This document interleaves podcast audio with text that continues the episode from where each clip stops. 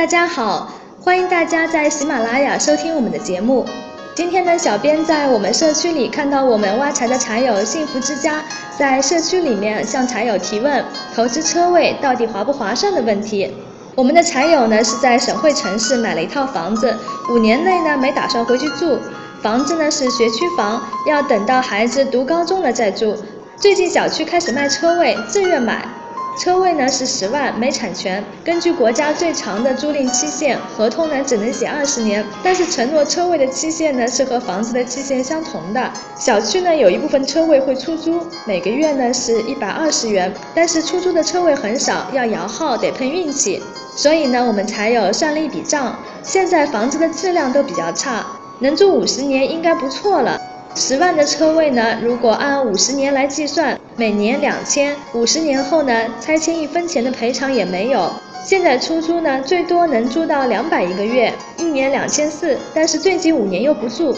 如果买车位的十万用来买理财的话呢，第一年就是五千五，以后越来越多，利息呢比租车位要高很多，到头来手里还有本金，但将来车可能越来越多，车位呢也会越来越紧张。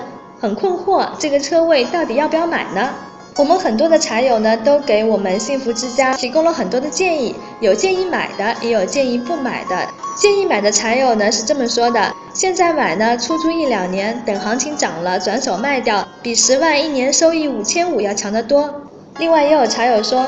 如果没有其他投资方式的话呢，钱多买一个车位也不错。没产权的车位呢，貌似不能单独买卖，但如果和房子一起卖的话呢，应该可以。假如十年或二十年后考虑换房子的话，带车位的房子也是比较容易出手的。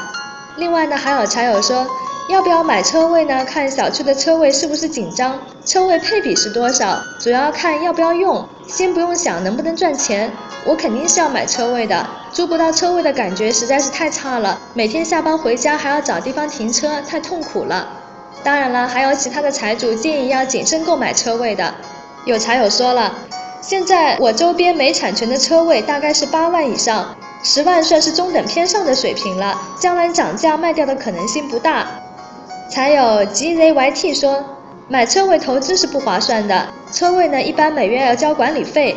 我的车位就是每月要另交六十元的管理费，还有更干脆的柴友说，没产权的车位不靠谱，还是拿钱理财吧。到目前为止呢，我们柴友幸福之家收集到的结果，有百分之六十是主张不买的，其余才是主张买的。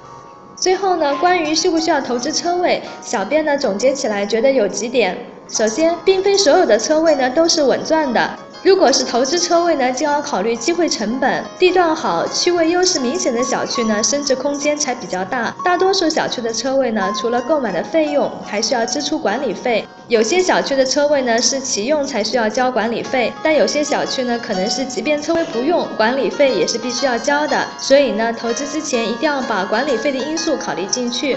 另外呢，最好是要买有产权的车位，有产权的车位呢，日后出手才会比较方便。如果车位没有产权，那以后交易的时候很可能会产生纠纷。当然了，购买车位呢，最好还是考虑实用性。如果是自己刚需要用的，就不用太纠结了。只要是你住在城镇，特别是省会城市、一二线城市，下班回家找不到地方停车，还是挺麻烦的。毕竟呢，车位也是稀缺商品。